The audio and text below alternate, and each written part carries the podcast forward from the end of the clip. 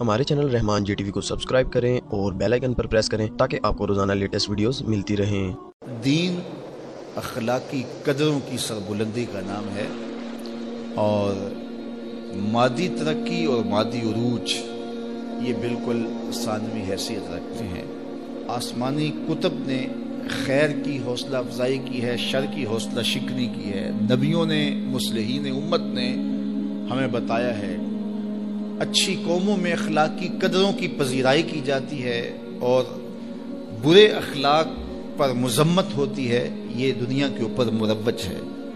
لیکن اگر یہ سب کچھ نہ بھی ہو، تو پھر بھی انسانی فطرت کے اندر یہ چیز رکھی گئی ہے کہ خیر کیا ہے، شر کیا ہے۔ یہ مجھے اور آپ کو پتہ ہے، اچھائی کیا ہے، ہمیں پتہ ہے کہ برائی کیا ہے۔ تو ہر شخص کے اندر مفتی بیٹھا ہوا ہے۔ وہ میز کے اوپر سے رشوت لینے لگے یا میز کے نیچے سے پیسے پکڑنے لگے؟ اندر گھنٹیاں بجنا شروع ہو جاتی ہے تم غلط کر رہے ہو۔ دیوار رکھتے ہوئے ہمسائے کی دو انچ دبانے لگے، تو ضمیر آوازیں دیتا ہے کہ تم غلط کر رہے ہو۔ یہ اندر مفتی ہے جو فتوے دیتا ہے۔ کسی کمزور کے منہ پہ تھپڑ مارو، کسی کو اذیت پہنچاؤ، کسی کا حق غصب کرو، کسی کے حقوق پامال کرو، تو اندر گھنٹیاں بجتی ہیں کہ صاحب غلط چل رہے ہو۔ تو یہ اندر ضمیر انسان کو بتاتا ہے، یہ دل مفتی بیٹھا ہوا یہ بتائے گا اچھائی کیا ہے۔ حضور سے پوچھا گیا، حضور جو ہے وہ ایمان کیا ہے؟ فرمایا، جب نیکی تجھے خوش کر دے اور برائی تجھے پریشان کر دے تو سمجھ لے کہ تو مومن ہے۔ ہاں کبھی ایسا بھی ہوتا ہے کہ اندر مر جاتا ہے، ضمیر مردہ ہو جاتا ہے۔ پھر گناہ کرنے کے باوجود بھی انسان کچھ محسوس نہیں اور یہ بدترین کیفیت ہوتی ہے کسی شخص کی۔ پھر نہیں پتہ چلتا کہ وہ اچھائی کر رہا ہے اور برائی کر رہا ہے۔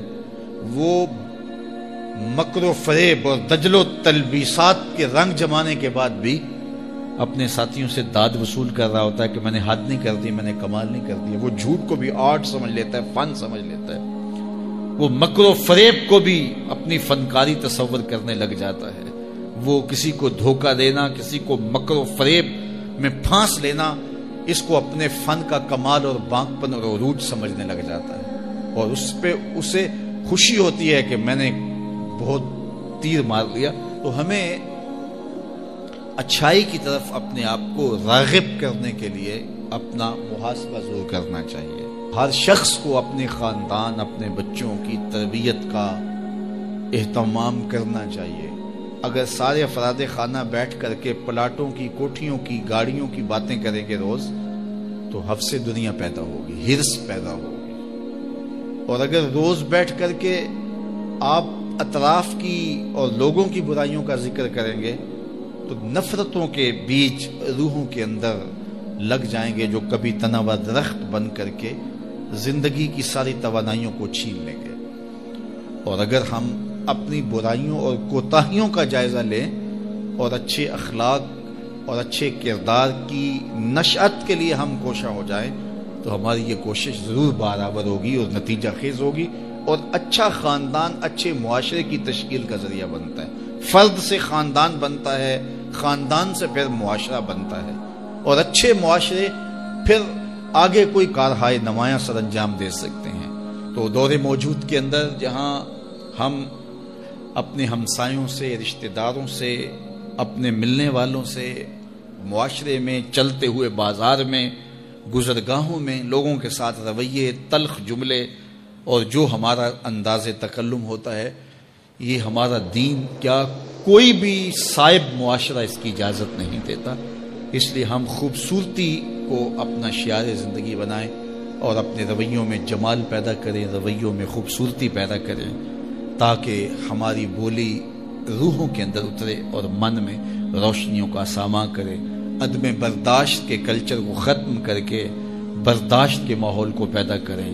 حیا باختگی کے ماحول کی بجائے حیا کی کوپلیں پھوٹیں اور آنکھوں میں، رویوں میں، انداز تکلم میں اور انسان کے دیگر امور زندگی کے اندر حیا اور خوبصورتی کے لہجے پیدا ہوں۔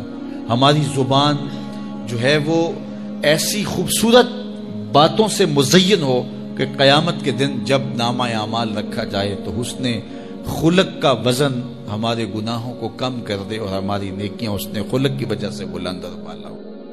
سالے نیتوں کے ساتھ آپ رزق کمانے کے ذرائع بھی سالے رکھیں۔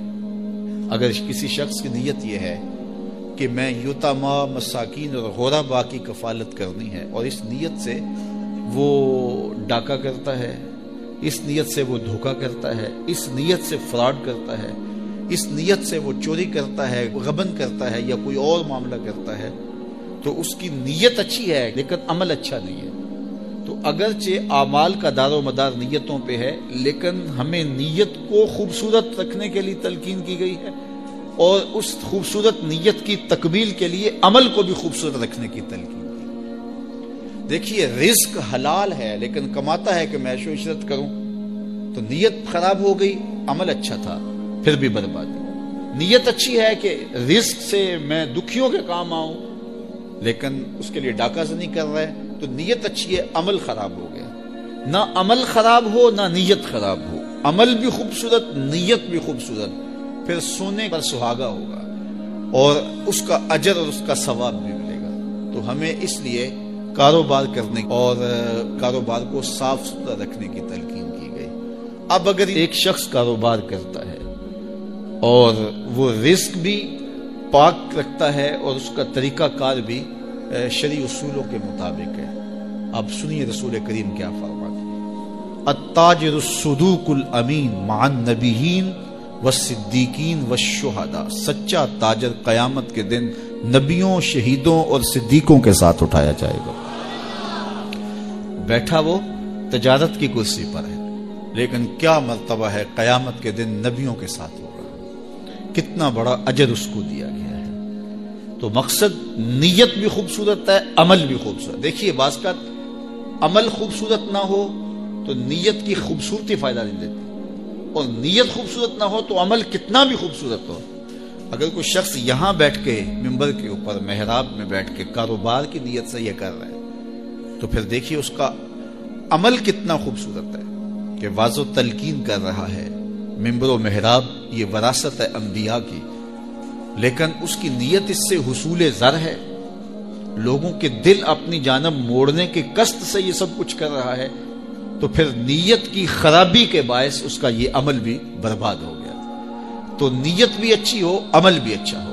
تو پھر کاروبار کریں۔ پھر جتنا بھی آپ کو دے، اللہ سے مانگے اللہ اچھی نیت، اچھے عمل کے ساتھ دولت عطا کر اور دولت قارون نہیں، دولت عثمان